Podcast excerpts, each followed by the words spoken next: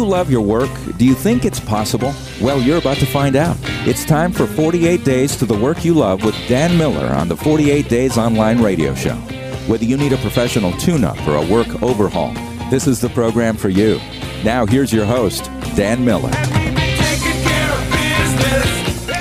Well, I trust you're having a wonderful holiday season. You know, there's something clean, refreshing, and energizing about knowing we're starting a new year. No matter what this year's been like, just the fact that we're starting a new year, it's kind of that clean slate thing. I, I love to read about tabula rasa, the clean slate just the power of a new beginning. Well, we're getting about ready to start that. So the question is not what has this year been for you as much as have you decided what you want next year to look like? That's the real question. That's the power. That's the excitement this time of year, deciding what you want the next year to look like. Well, here's the theme for this week it is unformed longings and vague desires. I have to go slowly when I say that. If you say it too fast, it's a tongue twister, but I'll share a little bit more of that in our quotation for the day in a minute. But here's some of the questions we'll be looking at today. Dan, my work has no purpose or meaning, but it's very profitable. Dan, I'm now 35, working in a job in telecommunications that I absolutely hate. How can I know about the real culture of a company before taking a job there? Dan, here's the rub. I think I quit my day job too soon. We got a bunch of questions today about being in business for your, yourself and quitting day jobs. I've got uh, some uh, probably uh, counterintuitive suggestions for some of the listeners today. Dan, what do you mean when you said working by the hour will keep you poor? Speaking of having a job, how about this one? Should I just accept that my husband is not ambitious and just grin and bear it? Well, we'll be looking at some of those questions and more today. As always, if you've got a question, you can shoot it in. Just shoot an email to askdan at 48days.com. It'll come right to me, goes in that special file that I have the privilege of opening up one morning a week and perusing all these wonderful questions. Here's the quotation comes from Wallace Wattles. You've probably heard me talk about Wallace Wattles. He wrote a book back in 1910 titled The Science of Getting Rich. I recently had a, a road trip to Atlanta and I put in the six CDs of that entire book and listened to the whole thing down and back. The Science of Getting Rich. Anyway, this comes from Wallace Wattles, who said, You can never get rich or start the creative power into action by sending out unformed longings and vague desires. Now, the point being, be specific. If you're a generalist, you're going to stay at the bottom of the barrel. You got to be specific. Well, I like to start each week with some success stories. This week's no different. Got lots of them. I'm going to just give you a couple here. This one comes from Brian, who says, Dan, I listen weekly to your online radio show. Love the message of business through service. I recently heard an episode with a question about where to find local conferences. Now, if you remember, I've talked several times. People have said, isn't there kind of a clearinghouse for events, seminars, and conferences where we could go and then just select what we want to go to? And I said, I don't know of anything.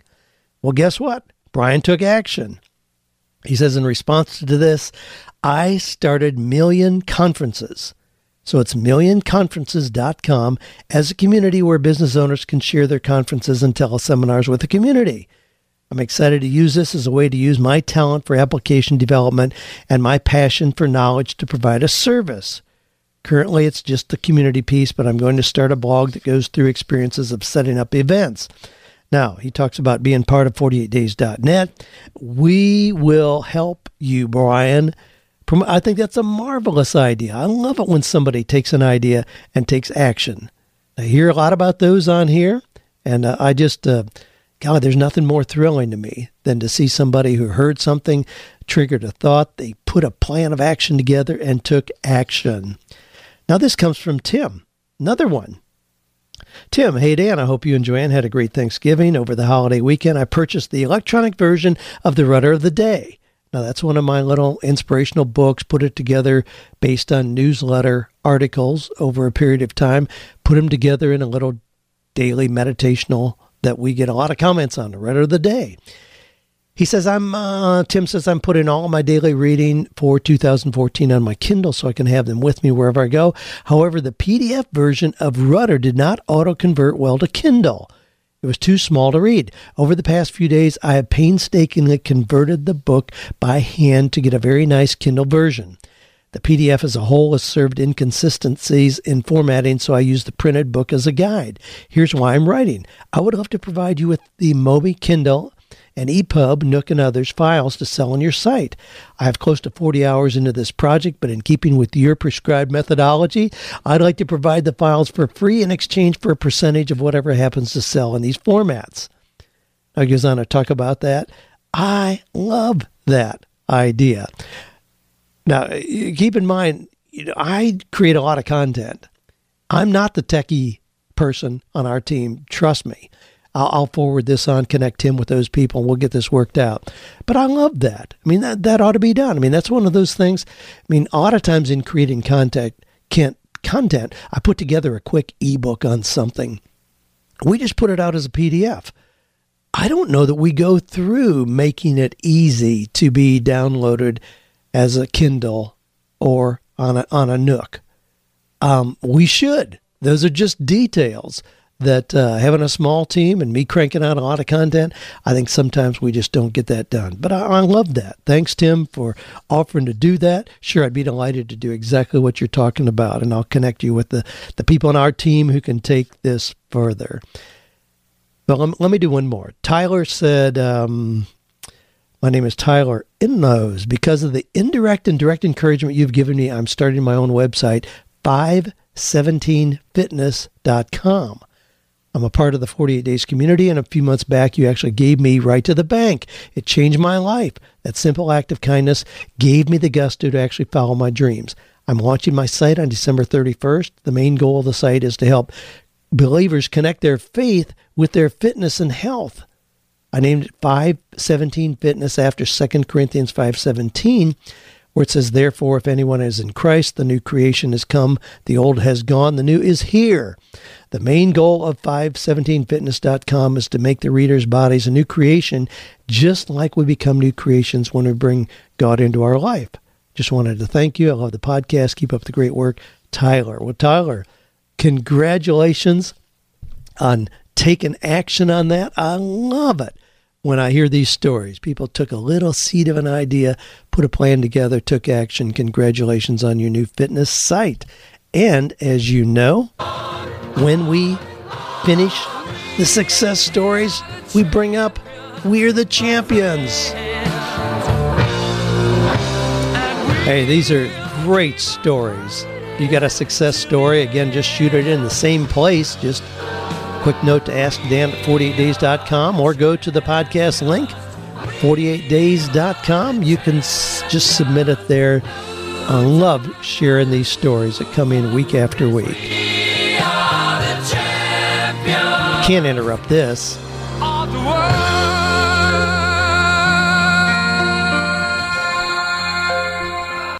All right, enough of that. Let me go to the questions here. This one comes from Lou, who says, Thank you so much for doing what you do. I'm currently working full time as a dietitian health coach for a company, and I'm also pursuing my master's in nutrition part time, paying out of pocket the Dave Ramsey way. I hope to be finished in about a year and a half. As much as I love my current job, I know that down the road, soon after I complete my degree, I'd like to eventually be my own boss, do my own thing, and equip, inspire others as a private health and nutrition coach, and also create other additional resources like ebooks, blogs, and so on. Is it ever a good idea to start a business while in graduate school, or is it better to wait until you have more time available to really focus on it? P.S. In terms of time availability, I'm not married, no to have kids right now. Well, Lou, I can't imagine being in graduate school and not having a business running on the side. I'd never go to school and do just that. I mean, time is too precious, life is too short, and I don't want to bog myself down with just the learning. Now, you know, this, this thing really intrigues me this whole idea that we have about learning. I need to unpack this some, and I, will do it, I'll, I'll think through it more fully. But, you know, when I think about how we envision going to college or to graduate school, we want to go four years and cram all our learning into one small period of time. And then boom then we stop learning then we get out here and hope to make a life of some kind. I mean how ludicrous is that? It's like going to a buffet and on the first on january 1st and saying man i'm going to eat enough for all year. I'm just going to sit here and gorge myself.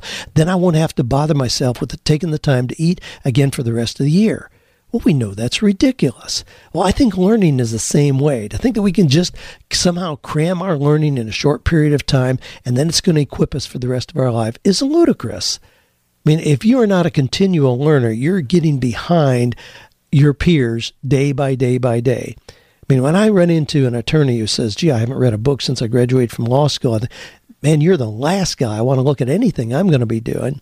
Today, I, maybe that's top of mind because I've had a couple legal issues to get resolved here. Not nothing bad, just book contracts and different kind of trademarks and things that we're doing. But uh, just brings to mind, I would never work with an attorney who convinced me he stopped learning when he graduated from law school. So, yeah, I think it's a great time to be in business for yourself when you are in graduate school jump in the game. There's nothing to stop you, especially if you, you aren't married, don't have kids. My goodness, yeah, go ahead and get started so you've got something up and running when you graduate, when you get your master's degree, rather than feeling like you're dead in the water then. Bryson says, Dan, thanks for taking the time to read this. I went to college at age 29. Life felt good when I made that decision. I majored in public relations, which was a bad decision and not well thought out. Now I'm 35, working in a job in telecommunications in a job I absolutely hate. All the career changes that I'm interested in require more college, and that's something I simply can't afford financially, and I'm no spring chicken. The stress has taken a toll on my health. I just simply need a direction and a breath of hope, but after two years of searching for new paths, I've found nothing. The only solution I see is to quit my job and make it work. I'm not even sure what I'm asking for. Maybe just a prayer. If I could just find something tangible that I was passionate about that I could turn into a vessel for generating revenue, I would run it down like a lion on a gazelle. I'm at the starting line in position, just waiting for God to say, Go, what would you do? Well, you, present an interesting situation, Bryson. I mean, being 35, I mean, you're not a spring chicken. You, you, got a whole long period of time in which to make good decisions and redirect, realign. You can be doing that 30 years from now, trust me. So it's not like you've you've missed a window of opportunity. However, I, I question when you say that anything that you would be interested in would require more college. I mean, if that's true, you need to broaden your options. I mean, really. I mean, there's a I mean, I would say that 90% of the great opportunities out here today don't require a specific college degree of any kind. Now, if you want to be a brain surgeon or an attorney or pathologist, sure, you've got to go to college and graduate school to be qualified to do that. But, but again, that's, that's a very limited list. I mean, look at the things that you would be interested in. I can't imagine that everything you would be interested in would require a specific kind of degree. I think you need to broaden your scope of things that you are interested in, even if that is, you know, in traditional jobs. If you've got a job in PR, I mean, that's like having a degree in mass communications or English lit. I mean, it's a pretty generic degree, but it still positions you to have that college degree to be a candidate for, again, 90% of even what companies would be looking for, just the fact that you have a degree. So don't box yourself into such a small, uh, a, a small corner. Uh, I think you need to just uh, believe that there are options that would integrate where you already are and the things that you bring to the table. Chris says, I'm 25 years old and was hired straight out of college into one of the largest IT companies in the world, a great American company that most people would die to work for. Unfortunately, I am miserable. I feel my work has no purpose or meaning, but it is very profitable. I recently read 48 Days to the Work You Love. I've taken the personality profile test. The results show several different job types, including entrepreneur, but also my current job role, sales engineer. I've always been interested in entrepreneurship and owning my own business. However, I'm not sure what type of business I should get into or where to start. I took a serious look at franchising, but realized I don't have the funds necessary. I feel the corporate world in general is not the place for me. Look forward to your guidance. Well, again, Chris, you, you lay out a, a lot of possibilities here. Now, one is I, want to send you a copy of No More Dreaded Mondays. In there, I talk about entrepreneurial kind of ideas, how to take a seed of an idea and turn it into something real, where you don't have a traditional job, but you have certainly a realistic way to generate income and extraordinary amounts of income. So I'll send you a copy of that. But I also want you to just jump online, go to entrepreneur.com. Now that that will take you to the magazine, entrepreneur.com, and look at franchises and business opportunities. When you say that you took a serious look at franchise, and you're talking about looking at something where there's already a proven model for what needs to be done. So we're talking about, you know, Subway, Chick-fil-A, you know, carpet cleaning businesses and so on. There's a whole lot of those. There are franchises you can get for $1,000. I mean, it's not all like McDonald's where it requires half a million dollars. There are good franchises you can get for very little money. The other model is business opportunities. Now, that's a distinctly different business model. For something to be a franchise, it's highly regulated. You can't call it a franchise or sell in the franchise model where you sell a business idea and then you get royalties back on their continuing revenue. I mean, that's a franchise model. Very legitimate, certainly lots of business being done in a franchise model. You can't just get into that because you decide you've got a business idea and you want to expand. It's very heavily regulated. Business opportunities, on the other hand, are not. Business opportunities mean, yeah, here's an idea. I mean, I put things together multiple times as business ideas. And once I had a little idea where I had a little leather covered address book back when we used to use physical address books, had the tabs in there. I would go to a church and say, I'll give you a thousand copies of this with your logo on the front, beautifully done. The first few pages will have scheduled services, whatever you want in there, and that's a telephone address book that people can use. Now, to make that happen, I want you to give me the name of people that you do business with as a church. So, people in the church who are in insurance, real estate, banking, mortgage, where you get your hair done, where you put people up at a hotel when they come, your favorite restaurant. Give me that list. I'll go out and get ad spots from them that we put on the inside covers. I did that. That was very, very profitable idea. The very first one I did took me four days to do. I gave the church a thousand copies and put $4,600 in my pocket. I thought, man, this is pretty cool. I put that together as a business opportunity. Put one ad in Entrepreneur Magazine, and I had like 420 people that sent me their money for the business idea. I mean, I made a ton of money on selling the business idea. So look at business opportunities and franchises and look at the kind of things that you can do there, there ought to be tons of opportunities for you there. There would be that gentle blend between being a true entrepreneur and having a business on your own eh, or having a job. That is where having a business opportunity or a franchise falls. Very legitimate ideas there, but I'll send you a copy of No More Mondays to get you started in your thinking in that direction. David says, I work at a local credit union dealing with loans. However, for the last three years, I've developed a love of writing and content marketing that came up from promoting other interests, and I have credentials to back it up. I want to approach my company about a marketing position that handles their social media and maybe a blog, two areas they're lacking in where competition precedes them. My problem is that I feel like I feel asking my boss to advocate for me won't work, nor would going behind my boss's back to the marketing director. I thought about suggesting a trial period that's done on a contract basis to prove myself, but I'm still not sure of a tactful way to initiate the con- the discussion. This company has a good culture. I'd like to make this work for them before I look elsewhere. Well, here's what I would suggest, David. You want to do, you know, write a blog, do content marketing. I'd suggest that you offer to do that without changing jobs. Just offer to do a once a week blog and some other social media activity. I mean, show that as added value to what you're already doing. You'll make yourself irreplaceable. Now, here's the danger of trying to make that a position. This is still really a gray area. I mean, we're dealing with this. I mean, doing social marketing, social media marketing is pretty hard to measure. It's hard to have, show how that translates into bottom dollar revenue generation. So you can do a whole lot of activity and it not really change the company revenues. That puts you in a real dangerous position. I would suggest you continue doing what you're doing, do that as an added value. You know, maybe over time it'll grow into something where you can devote more time to that. But really, I would not recommend that a company take somebody on, have a paid position for just social media marketing.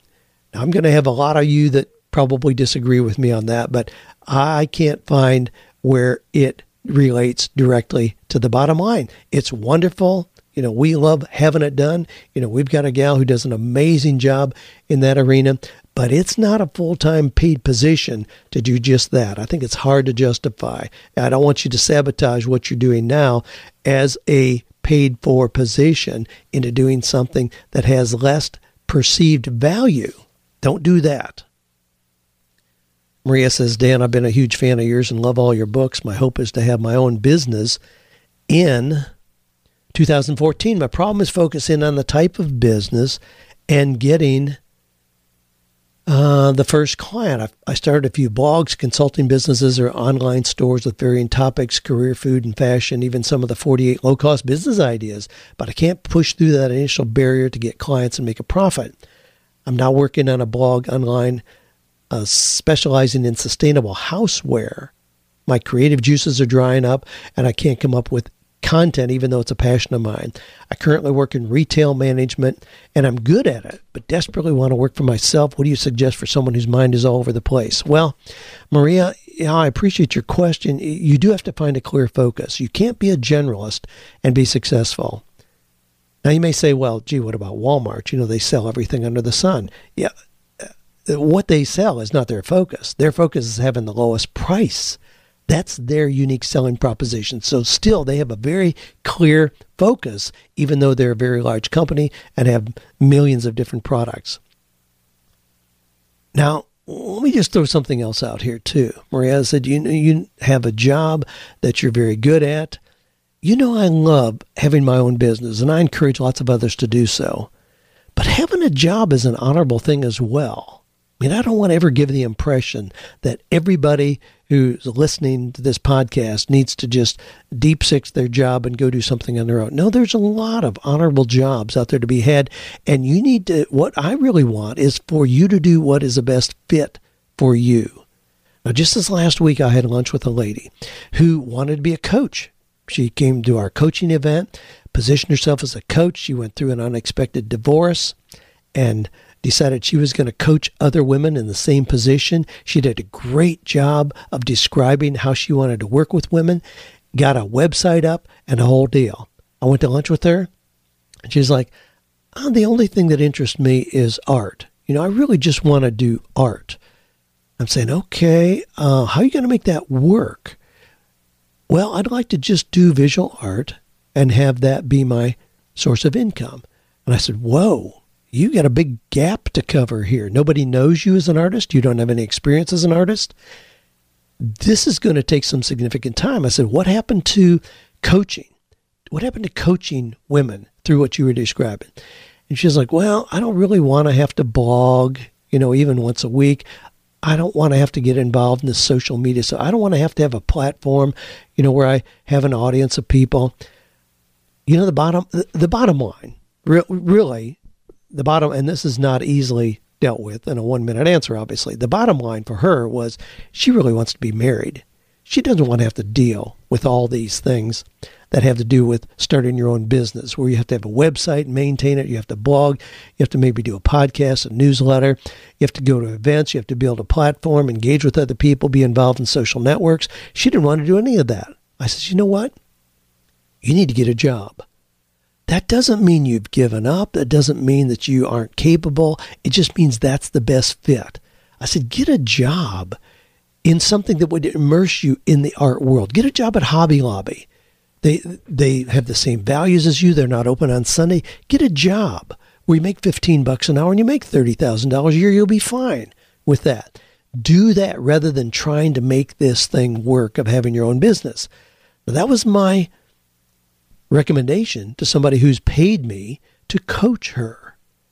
So certainly I see that as an option. So Marie, you know, when when you're having difficulty finding a focus, you know, don't don't sabotage, don't burn any bridges, don't give up the job that you're already doing where you're competent in it and being paid well. There's nothing wrong with that. You move to something on your own if you find a clear focus and passion and a methodology by which that is very profitable. Until that, keep doing what you're doing.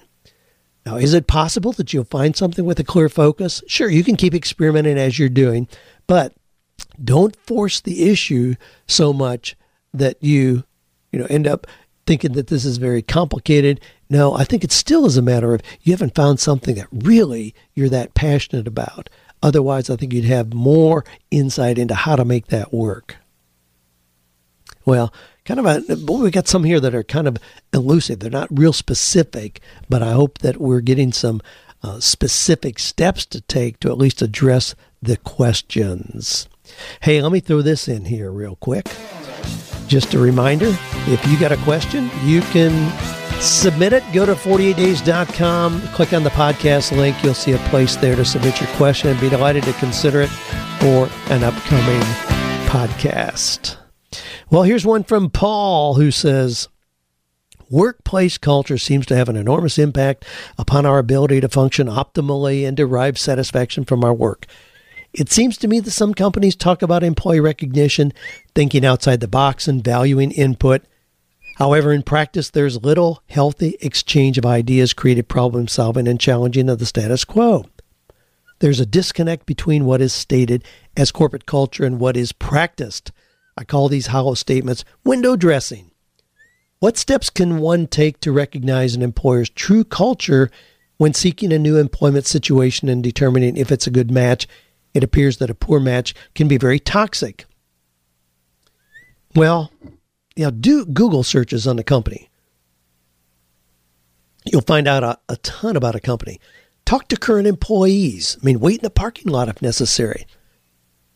But then also realize no company is going to be perfect. And, and also recognize that work is not the only thing of value in your life. I mean, sometimes in talking to people, I, I fear that we're trying to get too much out of the work that we do. Now, that may sound strange coming from me because I spend my life, my work is helping people find meaning and fulfillment, purpose, and profit in their work. So, certainly, I believe it's important, but I think sometimes we still go too far beyond that. I mean, I see that where somebody gets a pink slip. I mean, this time of year, we're hearing from a lot of people who are getting their termination, their walking papers. I mean, it just happens. Companies are readjusting this time of year. Somebody gets their walking papers, and my gosh, their whole life falls apart.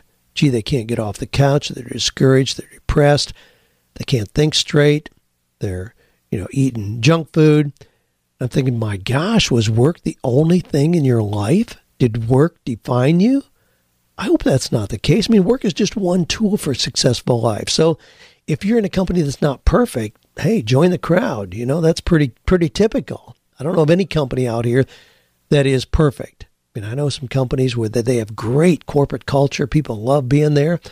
But I'm sure there are people leaving there because for some reason it didn't seem to fit then.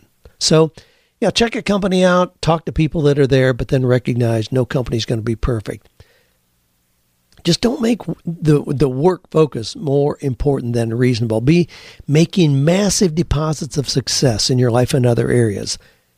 Physically, spiritually, family, personal development, social, financially. I mean, those areas, if you're really excelling in those areas, you can tolerate a lot that's not perfect in your work because it's one part of a very healthy, wholesome, balanced, fulfilling life.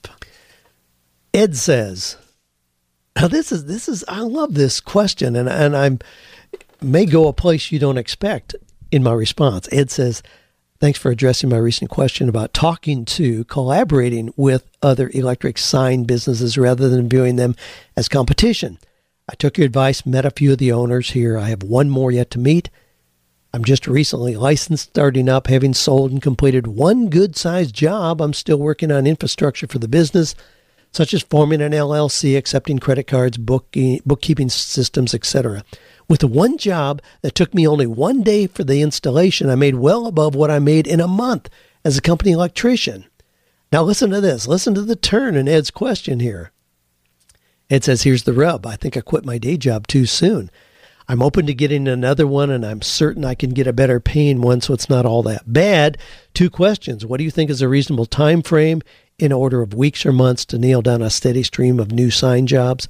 Is it stupid to try to start this kind of business in only off hours? When I'm working a job 40 hours a week, the prime times to hustle new customers are gone. I've been here in Colorado Springs less than three years. While fairly well connected, I feel pretty weak in that area. I'm making great headway there, but need some tips on connecting with commercial real estate brokers, for example, who could refer their clients to me. Thanks again for your fresh perspective on life and work, Ed. Ed, here's the deal.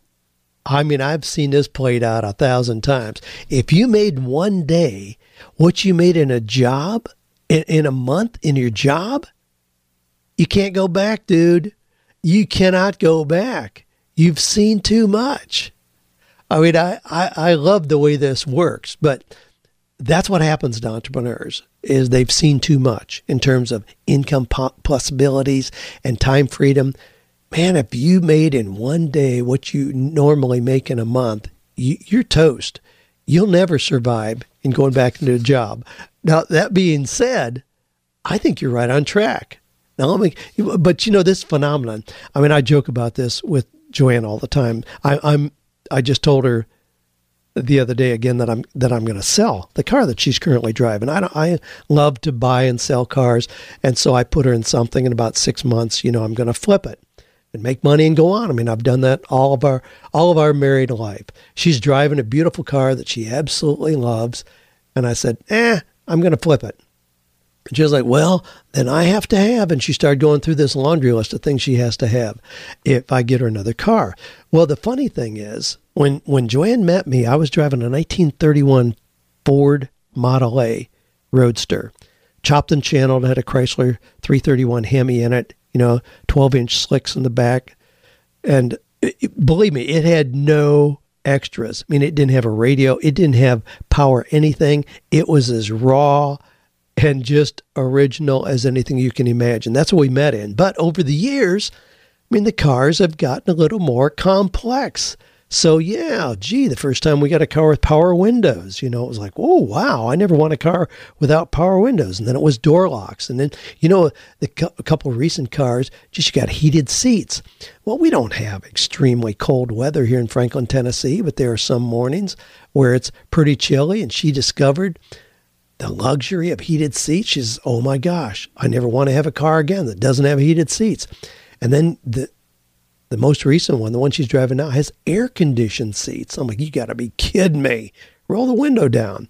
It has air conditioned seats. It cools your back and your your butt, I guess. Um, to me, I think it's frivolous, but it's funny. I, I joke with Joanne. You know, she's every time she experiences something new, then she can't do without. Well, we see that in the American culture, obviously. We could go on and on with that, but that's really true with businesses as well. That's why when I see entrepreneurs who went off and did something on their own, even if it wasn't successful, they have a hard time going back to being employees. So, Ed, with what you're describing, I'd say, man, you're right there. I mean, that is such a dramatic swing for you to make in one day what you pre- previously made in a month. Yeah, go out and duplicate that. I mean, all you need is one job a month. Surely you can do that. Knocking on doors, talking to real estate brokers, whoever it is that is your target audience, just get out there and beat the doors down. Get that next job. If you have to, if you go, if you knock on 60 doors this week, you're going to get a job. You know that. And if you do that in one week, get the job, do that, then get two more this month. I mean, you're in gravy train. Yeah, I'd I'd say do that. But now with any business, you hear me talk a lot on here. If you're starting a business just on the side, I think that you ought to be able in six months to duplicate your current income and make a full transition. If it's not possible to do that, then you probably just have a hobby, not a real business with what you're talking about, if you devote all your time to that, yeah, I think in 30 days, you're golden. I think that you can do that because you're not talking about needing 3,000 customers where they all pay you, you know, $2 a piece. You're talking about one customer who pays you enough to make your month. That's I mean, that, that's just that that's the way to go. So you ought to be able to do that with no turning back. Love the question. Evelyn says, Dan, I know you've told your story multiple times about how you first started, but I'd love to hear it again. I'm now where you were many years ago and trying to get used to the word no. I'm a CPA trying to break the stereotype of what it means to be a CPA. I mean, the process of completing a book should be published in February. In the meantime, the book can be downloaded at lifestylecpa.com. My big problem is a stereotype people currently have about CPAs doing compliance work. My practice extends way beyond compliance, and I advise business owners how to structure a business in a way that offers freedom. I've been practicing my business offline, but recently decided to go virtual, and breaking into this online space has proven to be quite difficult. Evelyn. Well, Evelyn, I did click through to your, your book and I love the introduction where you say, Hi, I'm Evelyn Ivy, a certified public accountant, CPA, a lifestyle entrepreneur myself, and I love my life. I hope you do too. To me, lifestyle entrepreneurship is not an end in itself, but one of the tools I have learned to use to give me a rewarding life. We live in a world filled with so much beauty and opportunities. Years ago, I chose to enjoy the beauty and blessings bestowed upon me and made a promise to myself to live a life of significance without regrets. Wow! I love that. That is not the typical CPA presentation. I mean, I, I have to admit, you know, I've got a, a preconceived idea of what to expect with a CPA you know, somebody who has glasses that went out of style 20 years ago, you know, hasn't shined her shoes, but they got a sharp pencil, sit in a decrepit little office, you know, and do books. Now, obviously, I've generalized greatly there. My bookkeeper is not like that. She's a very uh, engaging, brilliant personality kind of person. She's what you're describing. But I had to interview a whole bunch of people to find her.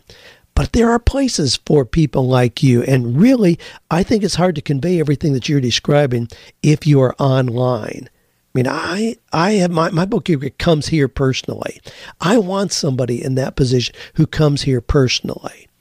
Um, I, I don't want to just send my things over the wire and have it done that way. You know, she walks in, but she does know my business. It's not just a matter a lot of times, too, I think that bookkeepers and CPAs just look at what's already happened. They have no sense of what is going to happen. I want a bookkeeper and accountant who works with me who can help me project sales, can help me look at cost margins and project what we're going to do next year and the year beyond that. You're obviously that kind of person as well. There are people looking for you. Don't give up on that search. Let yourself be known. I know you've just gotten active. I see your activity on 48days.net. I commend you on that. Stay there, but connect with people locally as well. I mean, go to Chamber of Commerce meetings, go to the Rotary, you know, you may come up with a 20 minute presentation that you can do at luncheon meetings, at civic groups, where you talk about, you know, being uh, a lifestyle CPA or, or being, what is the term that you used? A lifestyle entrepreneur. I mean, what a cool thing. Develop a, a brief talk on that, get out and give that, let people know what you do, make those connections locally so you fill your calendar pronto. Now, here's an interesting question. Now, this is going to go against part of what I've already talked about. It doesn't really, but it'll it'll sound like that. Jared says, Dan, you explained in a podcast a few months ago uh, titled "How Working by the Hour Will Keep You Poor." Can you expand on that, or at least give me the link? I need to go back to that. Thanks for all you do. Since I'm an hourly worker, slowly transitioning out of the workplace, I think this podcast will be relevant and helpful for me and others. Thanks in advance. Well, I, I did do a blog. The blog actually comes from August 9th of 2010. So it's been three years ago, where I, it was titled Hourly Pay Will Keep You Poor. Now you can find that. At, I'll put it in the podcast notes, but you can find it if you just go to my blog site on 48days.com and just in the search, just put in the search bar, keep you poor. It'll come right up. It's easy to find. Hourly pay will keep you poor. And I talked about the fact that wealth is never made by the hour, it's made with ideas and a plan of action. Now, here's the deal. And again, I'm going to balance this by saying again that having a job is an honorable thing to do. If it's the best fit for you, then do it with excellence and don't let anybody else tell you tell you differently. But if you make $15 an hour, you're making $31,000 a year. So if you get a cost of living increase of 3 to 4%, it's not going to significantly change your financial position. Yeah, you can do a great job and you know, ask for a 10% raise. But even if you got a 10% raise, it's going to take 8 years to double your income and get to 62,000. That's what the 10% raise, which very few people get. But doubling your pay, you know, in an hourly position is not likely to happen unless you bring some new skills to the table. So, my thing is a better question is how can you make an extra $2,600 a month, which is what $15 an hour is, starting now? How could you double your income by doing something on the side? What could you do that would then add to your debt snowball if you're doing the Dave Ramsey thing? But then I some ideas. I put out some ideas there. You could, you know, mow 10 yards a week at $60 each. You could um, spend $1,300 on old silver at garage and estate sales, clean it up, and know the market, double your investment when you sell it on eBay. Uh, you could buy a fixer upper of some kind. And I talked to somebody just the other day who did that. Boom, you know, make your $31,000 in one transaction. You could clean up graffiti in your town, get 10 contracts for $260 monthly to keep a building graffiti free, and you've just doubled your income. So I went on and on with things like that. I do stick to my premise that working hourly will keep you poor, no matter what that hourly pay is. I mean, you can't have exponential increases and really become wealthy doing that. Be very, very rare. Now, the, the thing would be if somebody took lived very simply, took part of their hourly income, invested it wisely, did real estate or something else, and it grew. So their wealth grew outside of their job. Yeah, it's possible. But if you really want to make big bucks, you know, you need to do something outside of a traditional job model. So you can do both. You can do one or the other. This is not good, bad, right, or wrong. It's what is it that fits you? I mean, that's what we're looking for. Okay, let me grab this one. Jay says, My husband doesn't like his new job and is considering going back to the low paying dead end job he had before, which he didn't like either, by the way. He says at least it was less stressful and he disliked it less. Boy, how's that for a, a plan to find a job that you dislike less? Okay. He just wants a job to bide his time until retirement. I'm very ambitious, have my own business thanks to you, and work really hard. I don't want him to go back to his old job. If he does, we'll be living paycheck to paycheck. I'll have to work much harder to pick up the slack. It's not fair to me to have to kill myself working while he just coast by. I tell him to read your book to find something he can actually enjoy and not just tolerate, but he won't. Am I wrong? Should I just accept that he's not ambitious and just grin and bear it? boy, there ought to be some theme music there. What would be a good theme song to play there? My husband's not ambitious. Should I just grin and bear it? I don't know what that theme song would be. I'll, I'll think of something. I'll bring it back next week, perhaps a theme song for that. The answer to your question this is tough. I see this played out so often. Now, now to carry it to a little more extreme, I see a whole lot of guys out there right now who have not been able to find work. Now, gee, they've been looking for 14 months, for two years. Now, sure, they're looking. They're on the internet every day scanning new job opportunities. I mean, nobody can fault them for that, right? Right. I mean, it drives me crazy. I mean, if a job search has gone on that long, something else is going on. And you know what I often find with a guy who's been in a job search for 18 months? What I discover is his wife is making just enough they can eke out a living. I mean, I've seen that played out so many times I can't keep track of it. That's why the job search continues. No excuse for it. Now, that's a topic for another day, perhaps. What can you do? it's very difficult to change somebody else. It really is. I mean, what you have to do is be a shining example yourself of the way you think things ought to be done. Be be the leader, be the role model, do with excellence what you're doing, rock and roll with your idea, be more and more successful. Don't waste a whole lot of time trying to change him. Now, you can be sure to convey the idea that he has the responsibility to be providing and be providing well, but to turn him into an entrepreneur, that's really, really difficult. With what you've described, if he's not willing to read, listen, hear, think, entertain new ideas, now he, he's not cut out to do something on his own. He needs to have a job, but he ought to have a job that's meaningful, fulfilling, and profitable for sure. No excuse not to at least be that much in the game. Boy, you know, I, I need to I need to get the stories of about 300 wives and write a book on that very phenomenon. How their success. You know, just yesterday, they announced a new CEO of General Motors, and it's the first time General Motors in history has had a woman CEO.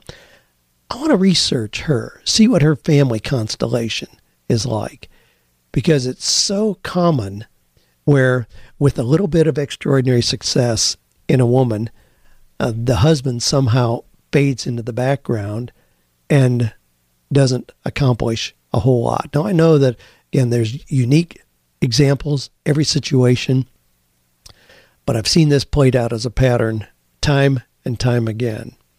So do your best, continue to do your best. Get the affirmation that you need from other people that you're working with or people who are on the same path as you. I'm not saying to sabotage your marriage by any chance, but do the best that you can do so you get the gratification from a job well done in that don't think that you'll be able to change your husband dramatically chances are it'll just be frustrating for you with that being said hey we're going to end with a little bit of different music today. You recognize this? this time of year, yeah, we still want to be focused on business, the things that we can do, making plans for the new year, making goals, deciding now what we want the new year to be. But it's also a wonderful time. It's a magical time of year to celebrate successes, celebrate great relationships, spend time with people around us whose company we enjoy. You know, sometimes that may not be family. You may decide that family are three hour relationships, not three day keep the balance there. Keep looking for what next year is going to be for you.